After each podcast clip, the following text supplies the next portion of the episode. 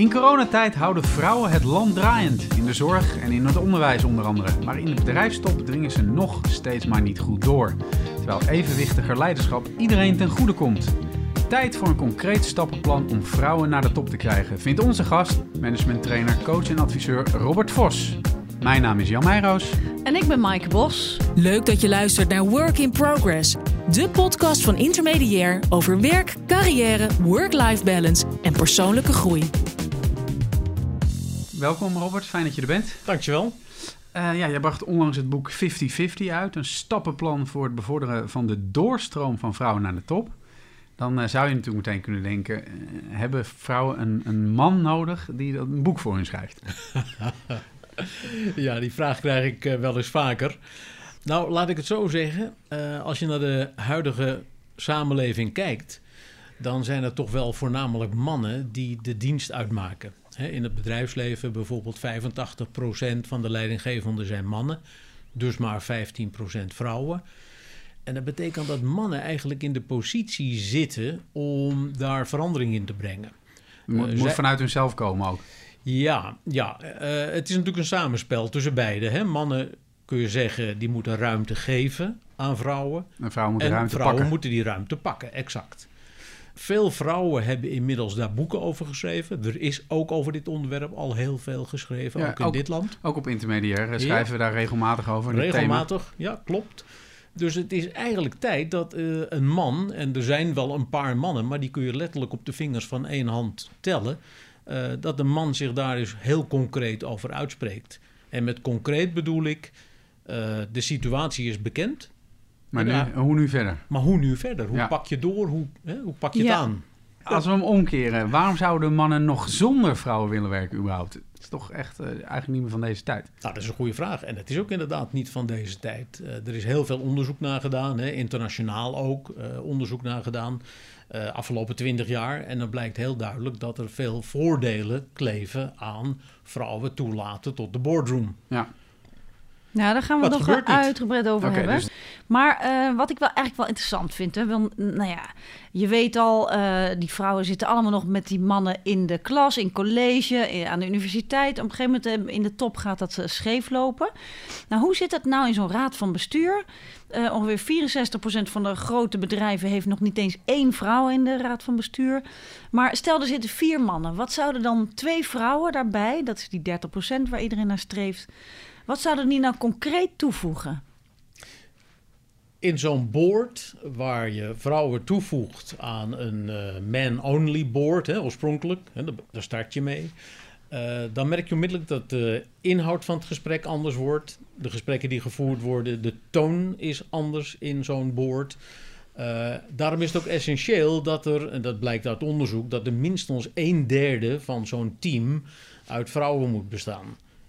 Dan Want begint... als het er maar eentje was, dan had ze tegen vijf uh, haantjes exact, moeten opboksen. Exact. En wat je bij één vrouw ook heel vaak uh, in het verleden ziet, is dat zo'n vrouw zich aanpast aan die masculine samenstelling van zo'n board. Ja, en dan gaat natuurlijk die synergie die je nastre nastreeft tussen uh, vrouwelijke en mannelijke leiderschapskwaliteiten, ja, die gaat dan gewoon verloren.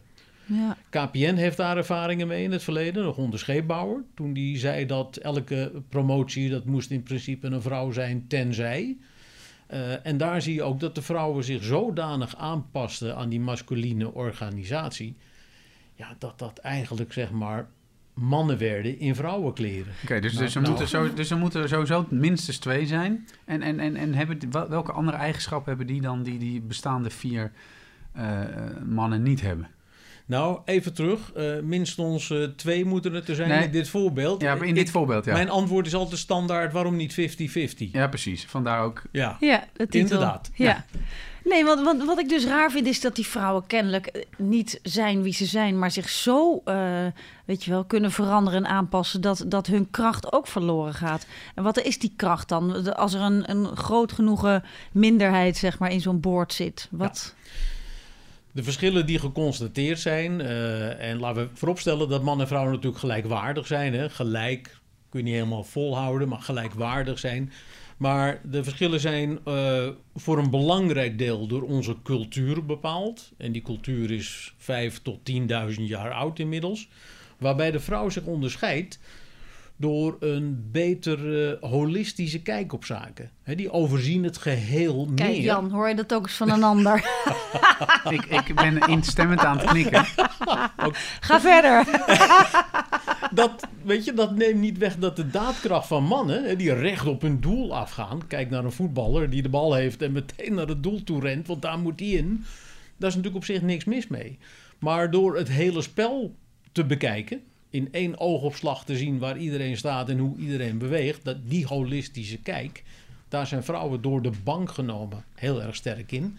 En tweede belangrijke eigenschap is het uh, onderhouden van relaties. Dus die relationele kant, hè, dat uh, bij elkaar brengen van mensen, het verbinden van mensen. Empathisch Daar, vermogen.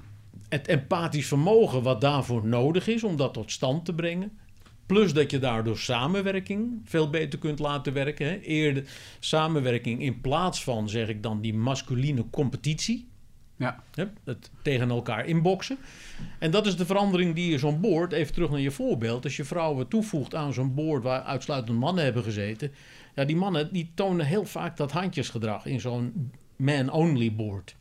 En die van mij is langer dan die van jou en dit en dat. En ze mm. botsen meer met elkaar dan dat ze de samenwerking zoeken. En op het moment dat je voldoende vrouwen toevoegt, dan gaat die toonzetting veranderen. Er komt veel meer samenwerking tot stand. Ja. En de bottom line is, uh, als je het financieel-economisch bekijkt, dat soort organisaties gaat dus ook veel beter werken. Nou, ik kan me voorstellen, als je dus uh, in competitie bent met je mede-boordleden, uh, dat je dan je briljante ideeën nog even voor je houdt voordat je ze zelf helemaal uitgedacht hebt. Terwijl als je uitgaat van samenwerking, dan gooi je eens een balletje op. Daar kan de ander weer over doordenken. En in deze tijd is innovatie belangrijk en gaat steeds sneller. Dus ik zou kunnen denken dat dat dan ook uh, meer vlucht neemt als vrouwen erbij zitten. Dat klopt. En als je zeker kijkt naar de huidige samenleving, de huidige maatschappij of de, of de huidige wereld van mijn part. Dan gaat het natuurlijk om het laten toenemen van onze creativiteit. Hè. We zullen echt goed na moeten denken over nieuwe innovatievermogen. Innoverend creatief. En natuurlijk duurzaamheid. Hè? Alle grote maatschappelijke problemen die op ons afkomen. Daar speelt duurzaamheid een belangrijke rol in. Juist vrouwen kunnen in zo'n board, in, al, in, in elk leidinggevend team, kunnen ze gewoon het verschil maken.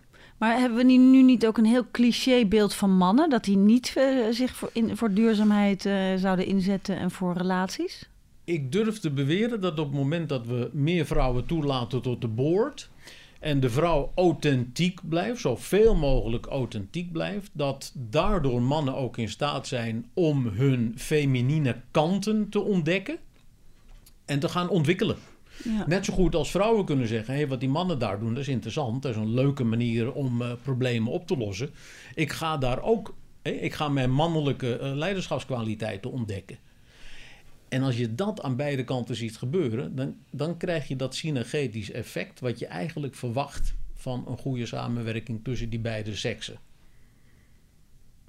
Ja, het, als je het zo hoort, denk je van ja, logisch. Uh, no-brainer. Morgen, no-brainer. En toch gebeurt het zo weinig. Is dat, is dat, is dat, dat mannen dat, daar toch een beetje huiverig voor zijn? Of wat, wat is...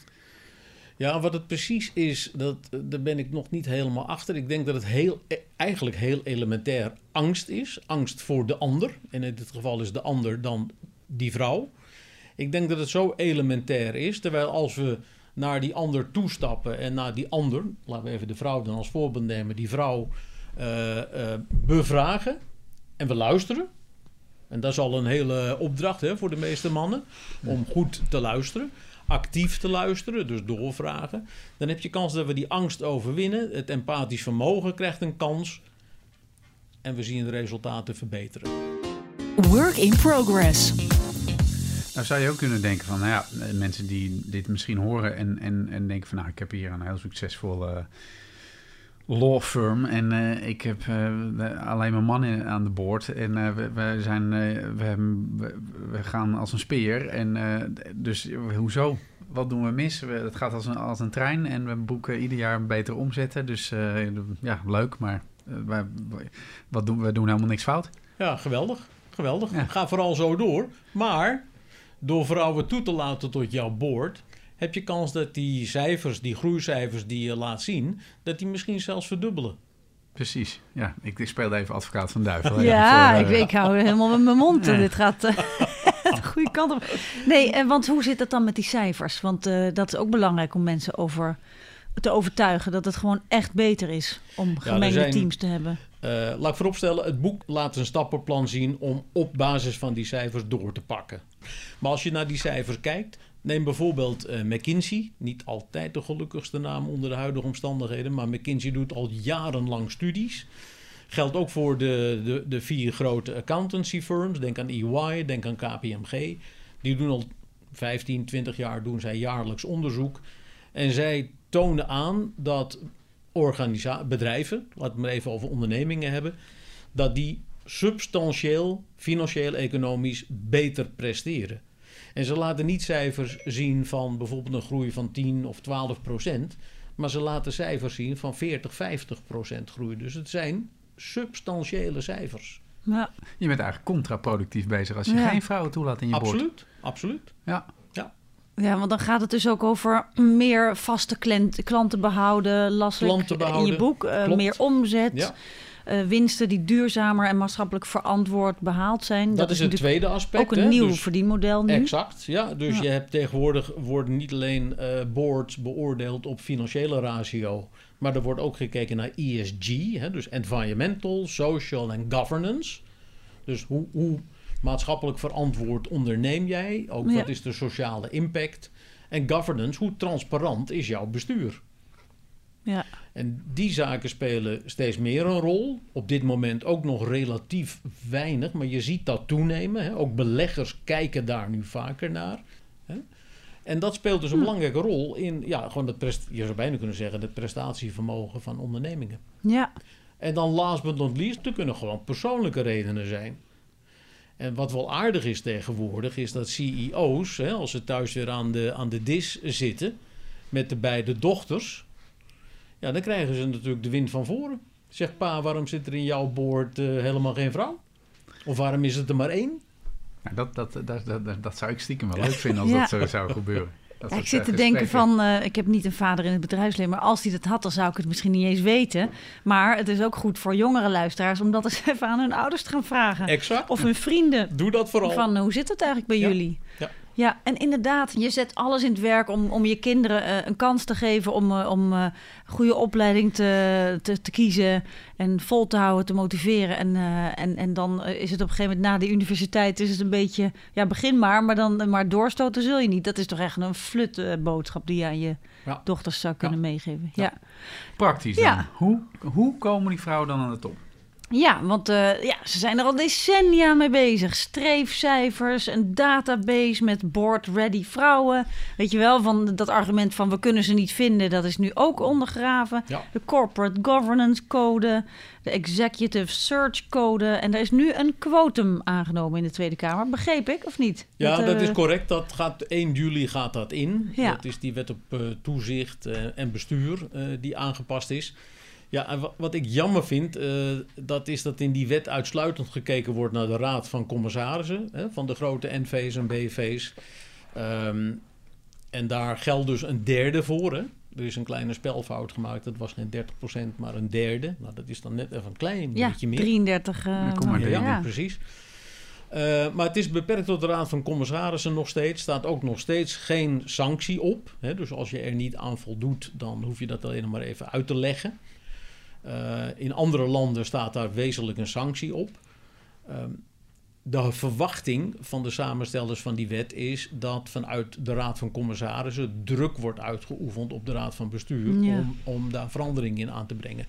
Ik had liever gezien dat dat quotum, zeg maar, ook voor de Raad van Bestuur gold. Ja, ja want even voor, even, voor, even voor mensen die de, dat uh, niet zo uh, thuis zijn in, uh, in, in die hele bestuursvormelijke lagen. De, de, Raad van, de Raad van Commissarissen is een beetje de Eerste Kamer en de Raad van het Bestuur is een beetje de Tweede Kamer, toch? Ja. Zo mag ik het wel een beetje zeggen. Ja, want de, de CEO die zit de Raad van Bestuur voor. Hè? En dan de Raad van Commissarissen die, die controleren of het allemaal goed gaat. Een beetje op de achtergrond. ja. Ja. ja. En kunnen ook bestuurders benoemen, inderdaad. Hè? Die mogelijkheid bestaat.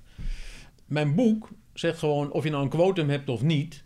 ga ermee aan de slag. Want als, de, als het zo duidelijk is dat vrouwen een toegevoegde waarde hebben in de board, hè, tot de bottom line van de organisatie aan toe, neem dan de lead. En het is belangrijk dat juist die eindverantwoordelijke CEO daarin de lead neemt. dus die moet gewoon zeggen: oké, als dit uitvoerbaar is, laat hij zich dan daar hard voor maken. Dus dat gewoon ook als een project of als een programma starten. Zo'n commitment geven. En dan niet één keer per jaar af en toe een, een, een praatje voor de vaak houden hoe goed het is om vrouwen in de boord te hebben. Nee, met zeer grote regelmaat laten zien dat dit belangrijk is. Uh, budget, mandaat, middelen beschikbaar stellen. Want waar heb je nou geld voor nodig dan? En wat is nou die extra inzet die je moet doen? Nou, kijk, het geld wat je nodig gaat hebben is natuurlijk dat je ongetwijfeld behoefte hebt aan een ander, andere vorm van managementtraining. Hè? Want die training die we nu hebben is nog steeds langs masculine eigenschappen samengesteld. Dus daar zul je hmm. veranderingen moeten aanpassen. Dat kun je of zelf doen, maar ja, dat kost natuurlijk toch altijd tijd. Hè? En dat kost mensen, menskracht om dat te doen. Of je kunt externe inhuren. Nou, dat kost natuurlijk, dat kost natuurlijk geld. Um, dus je gaat uh, je hele management training moet je tegen het licht houden. Je management coaching, heel belangrijk. Zeker als je uh, jonge vrouwen in leidinggevende posities gaat zetten in een traditioneel masculine organisatie. Dan is het belangrijk dat je daar een goede coach naast zet. En dat zullen zij misschien als zwaktebod zien. Ja, dat is natuurlijk niet helemaal waar. Want laten we wel zijn, leiding geven aan een bedrijf is topsport. En een topsporter heeft ook een coach. Heeft een coach. Ja, die hebben allemaal een coach. Die hebben allemaal een coach. En, en, en niet één keer in de maand. Nee, dagelijks, dagelijks worden zij gecoacht. Dus dat is heel belangrijk. En mentoring. Ik wil die, hè, dus die TRIS wel even noemen. Hè, dat het echt training, coaching en mentoring is waarmee je die omslag in relatief korte tijd kunt bewerkstelligen. En wat, en hoe, wat is mentoring, coaching? Dat wordt vaak door elkaar gebruikt. Ja, coach is, uh, laat ik zeggen, dat je iemand uh, in zijn kracht kunt zetten. Hè? Daar komt het eigenlijk op neer. Uh, dat een vrouw haar authentieke vrouwelijke kwaliteiten ontdekt. Nou, die weet ze misschien wel. Maar ze zal het moeten, ze moet het, ze moet het kunnen articuleren. Ja. dus als we ernaar vragen, dan moet ze dat gewoon zonder blozen moet ze dat kunnen zeggen. Uh, mannen hebben er ook vaak moeite mee hoor, om te vertellen wat hun kwaliteiten zijn. Hm. Zeker als ze ontdekken dat ze afwezig zijn. Hoe bedoel je dat? Als er alleen maar vrouwen ergens werken. nou ja, die quota die gelden ook voor dat er minimaal 30% mannen bij een organisatie moeten werken. Dat vind ik bijna een grap, hè? Ja. Dat, de wetgever, dat de wetgever kennelijk bang is voor een overname door vrouwen. En denkt van, oh, oh, ik zal die mannen wel even beschermen. Dus er moet ook minstens een derde mannen overblijven. Hè? Nou ja, ik denk dan aan een uh, basisschool of zo. Daar zitten toch ook vaak vrouwelijke managers op en, vrouwelijke docenten en zo. Dan denk ik, ja, moet je daar dan ook opeens 30% uh, eh, leraren gaan, uh, nou, gaan vinden? Dat is een goed punt wat je daar noemt. Want de basisscholen, daar, is het, daar heeft het feminine echt de overhand gekregen. Ja. Uh, en het zou goed zijn als daar wat meer uh, mannen als rolmodel ook ja. uh, een, een, rol nemen. Ben ik het wel mee eens, ja. Of je dat helemaal moet vastleggen in, in, in, scholen. Er is al een leraar tekort. Dus ja, laten we dat, laten we dat eerst even op, op, op orde krijgen. Ja. Maar het is zeker leuk voor, voor jonge kinderen om zowel juffen als meesters te, te hebben. Absoluut. Ja. ook daar geldt 50-50 eigenlijk. Hè? ja, dat zou het beste zijn. Maar nog even terug naar die coaching en die mentoring. Ik denk dan bij mentoring, dat komt van binnenuit in de organisatie. En als je dan al in een... Uh, ja, je wil een cultuurverandering, maar dan neem je een mentor die van de oude stempel is. Hoe moet je dat nou weer doen dan?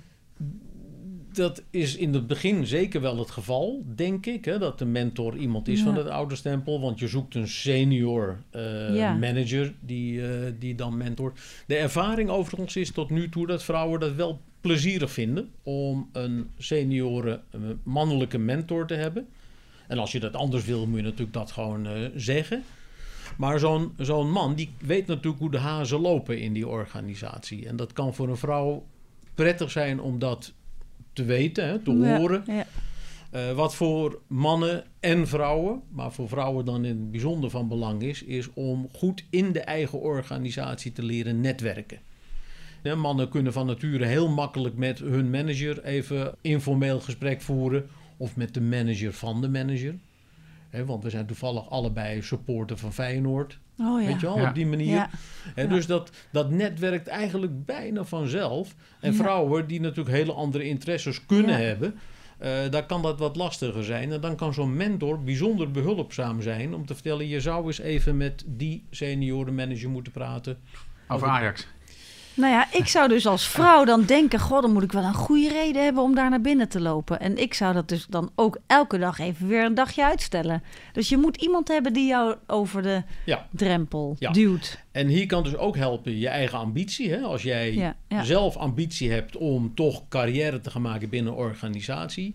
En dat geldt eigenlijk voor elk mens, of je nou man of vrouw bent, dat maakt dan niet uit. Maar het geldt natuurlijk uh, het is heel belangrijk om door zelfinzicht erachter te komen waar je eigen kracht ligt, waar je eigen sterkte ligt, waar je competenties liggen. En als je dat allemaal goed in beeld hebt, kun je daar ook makkelijk met iemand over praten. Work in progress. Want als ik nou even kijk hè, naar het concrete stappenplan, hè, dan, dan zeg jij je moet je, ja, de situatie in je eigen organisatie analyseren. Uh, je, je kunt streefcijfers vaststellen, uh, vrouwelijk managementtalent identificeren, extern werven en selecteren. Dat, het zijn eigenlijk allemaal dingen waarvan ik denk van, als je dat bij jezelf als bedrijf serieus neemt, dan gaat het toch bijna vanzelf. Waarom hebben zoveel bedrijven nog echt zo'n handleiding daarvoor nodig? Ja, ze hebben die duw echt wel nodig en echt ook een bewust programma. Hè? Het heeft alles te maken met biases, met vooroordelen, uh, die gewoon ingebakken in elk mens zitten. Hè? Uh, dat heb jij, dat heb ik, dat hebben we allemaal. Uh, dus er heerst een soort onbewuste exclusiviteit in zo'n organisatie. Hè? Wij mannen doen dat gewoon. We hebben het altijd al jaren samen gedaan, dus waarom niet. Dat betekent natuurlijk ook automatisch dat er gewoon dingen moeten veranderen en ook dat er dingen moeten verdwijnen. Dus dat betekent ook dat misschien bepaalde functies die nu bij mannen liggen, ja, weggenomen of afgepakt, of hoe je het ook wil noemen. En die krijgen dan iemand anders. Dus ja, dat kan best voor wat wrijving binnen je organisatie uh, zorgen. Oh, dat gaat beslist gebeuren. Dat, er gaan beslist emoties loskomen, gevoelens loskomen. Want het is, het is eigenlijk een reorganisatie die ik hier laat eh, plaatsvinden. Ja. Dat ze, en, uh, kijk, nou, ik wil het woord niet noemen, maar feitelijk betekent het natuurlijk zeker als je een bestaande uh, situatie die behoorlijk dominant is, wil, wil omvormen, betekent dat je op termijn gewoon afscheid moet nemen van bepaalde mensen natuurlijk. Maar nou, nou, als ik heel even eventjes realistisch hè, van eh, in de zeg maar in de lagere uh, regionen van bedrijven is het toch wel een beetje in verhouding. Dit gaat toch vooral over de subtop en de top. Dan heb je toch in verhoudingsgewijs niet over heel veel mensen. Alleen die mensen die hebben wel de macht en die moeten hun positie opgeven. Maar het is niet dat je zeg maar de, de, een kwart van de organisatie eruit moet gooien om dan die allemaal te vervangen door vrouwen. Want die zijn er wel, die vrouwen. Alleen hoe kleiner de piramide, hoe minder er zijn. Ja, nee, sowieso. Nee, maar maar, maar dat, dat, zijn natuurlijk wel vaak de mensen die, die minst makkelijk ja. uh, weggaan. Ja. Die zitten natuurlijk niet voor niks daar waar ze zitten. Ja. Ja, dus het is gewoon heel belangrijk dat je je bewust bent van die emoties die los kunnen komen. Hè? Want mannen gaan hun status verliezen. Die gaan uh, mogelijke promoties, uh, promotiekansen kunnen afnemen. Daar zul je op in moeten spelen. Door, en je hoeft niet meteen die mannen uh, te vervangen door vrouwen of, of, of de laan uit te sturen. Maar je kunt die mannen een hele goede rol geven in die transitie die we inzetten we hadden het net over coaches en mentoren. Zij zouden die rol dus heel goed kunnen overnemen en op die manier een bijdrage leveren aan deze transformatie. Ja. Uh, Het gebeurt heel vaak. Hè? In, als je, het maakt niet uit wat voor programma of project je ook uitvoert. Er is, iemand, er is altijd wel iemand die dwars ligt. En degene die dwars ligt, ja, die kun je het beste maar betrekken bij, de, bij, de, bij het project. Hè? Maak hem desnoods leider van het project, zodat, zodat... keep your friends close, keep your enemies closer. Exact, exact, ja. Ja, en ik vond ook wel een tip ergens van wat je als vrouw zelf kunt doen. Hè. Niet alleen zichtbaar zijn op de werkvloer. Praat ook over je ambitie om hogerop te komen. Dat het in ieder geval duidelijk is dat jij beschikbaar bent voor functies. Maar ook brand de mannen niet te veel af. vond ik wel een goeie. Ja, want je moet ook niet uh, jezelf zo tegen de andere groepen afzetten. Klopt, ik wil dus niet man en vrouw tegenover elkaar zetten, maar juist heel nadrukkelijk naast elkaar. dus in die board wil ik vier vrouwen en vier mannen hebben. Dat is dan die diversiteit die we zoeken.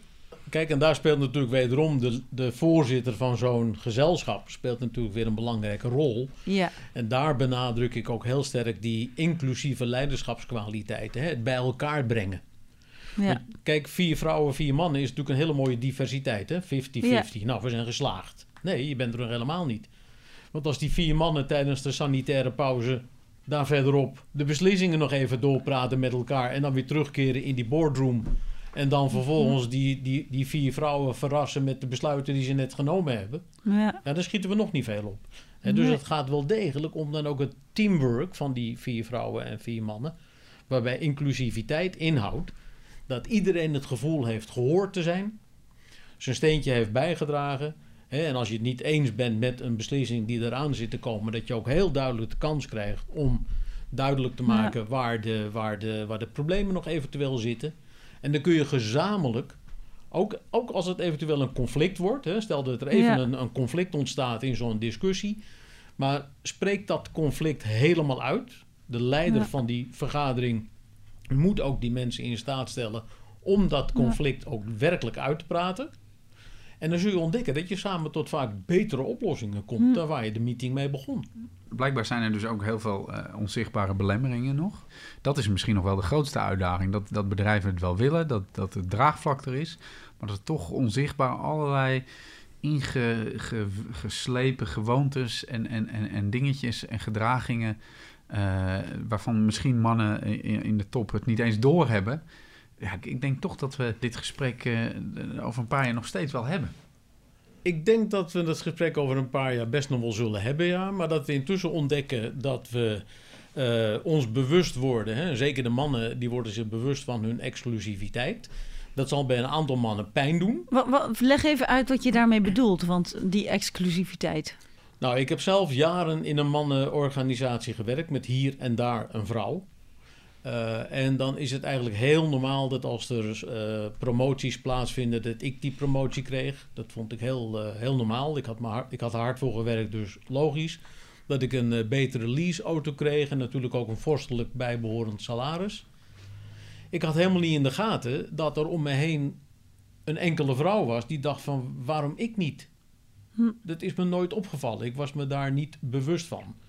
Dus jouw privilege, zeg maar, dat was totaal onbewust. Mijn witte mannen privilege, gewoon even man en paard noemen, dat, daar was ik me totaal niet bewust van. Het was voor mij een, een logisch gevolg van wat ik deed. Als je daar bewust van wordt, dan denk je, ai, dan schrik je toch wel even. Ja. En dan denk je, hé, hey, ik heb dus gewoon iemand genegeerd. Ik heb iemand eigenlijk gekwetst misschien wel. Ja, en als je daar dus echt goed bewust van wordt en je denkt van... hé, hey, ik kan natuurlijk ook gewoon weer terugstappen in die heerlijke comfortzone waar ik me heel comfortabel gevoeld heb. Maar ik kan ook zeggen, hé, hey, wacht even, ik uh, wil hier best wel eens uh, naar kijken.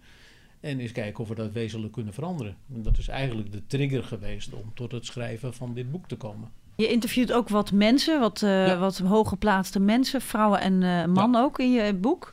En dan zeg je bijvoorbeeld uh, de CEO van Difrax, Vivienne van Eikelenborg, die zegt: Stop met twijfelen tegen vrouwen. Stop met twijfelen aan jezelf. Werk aan je zelfvertrouwen. Toon lef, durf en ambitie en ga ervoor. Dus dat is iets wat, wat vrouwen elkaar zouden, zouden moeten zeggen. Ja, klopt. En, um, en er was een, oh ja, er was een, een CTO, een Chief Technical Officer, uh, Raymond, Raymond, van Riemsdijk. Ja. Die zei ook van zonder vrouwen op elk niveau in je bedrijf ben je gewoon gehandicapt. Ja, dat vond ik ook wel een mooie. Ja, prachtig, en ik zou dan nog eigenlijk als slotvraag willen vragen van... wat zeg jij nou tegen die alfaman bovenop de apenrots... die, die hier met dit hele verhaal uh, recht in je gezicht uitlacht? Mooie vraag. Ja, zo'n man, zo'n alfaman, die wil scoren. Dat is vaak, dat, zit, dat is inherent aan dat gedrag. Uh, dus die laat ik dan bijvoorbeeld uh, de financiële ratio's zien uit een KPMG-onderzoek uh, van bedrijven die wel vrouwen toelaten tot de boord. En dat zijn double digits growth uh, figures, hè, dat, de, dubbele cijfers. Uh, return on investment, return on assets, al dat soort rendementcijfers, die gaan substantieel omhoog. Ja. Natuurlijk niet overnight, hè. het is niet zo van uh, een paar vrouwen erbij en morgen gebeurt het. Nee, want die inclusiviteit is belangrijk om dat als een team hè, goed te laten werken en die synergie ook los te laten komen. Maar dan, dan gaat dat beter werken. En dan scoort hij dus ook mee. Dus het is ook in zijn voordeel. Ik zal hem ook tussen neus en lippen doorvragen of hij dochters heeft.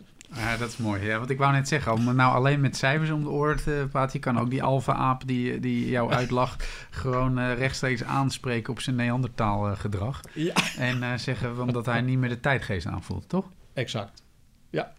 Dankjewel Robert voor het schetsen van de weg naar 50-50 in management teams. En ik zou iedereen die erover gaat willen aanraden om het boek 50-50 een stappenplan voor het bevorderen van de doorstroom van vrouwen naar de top even goed te lezen.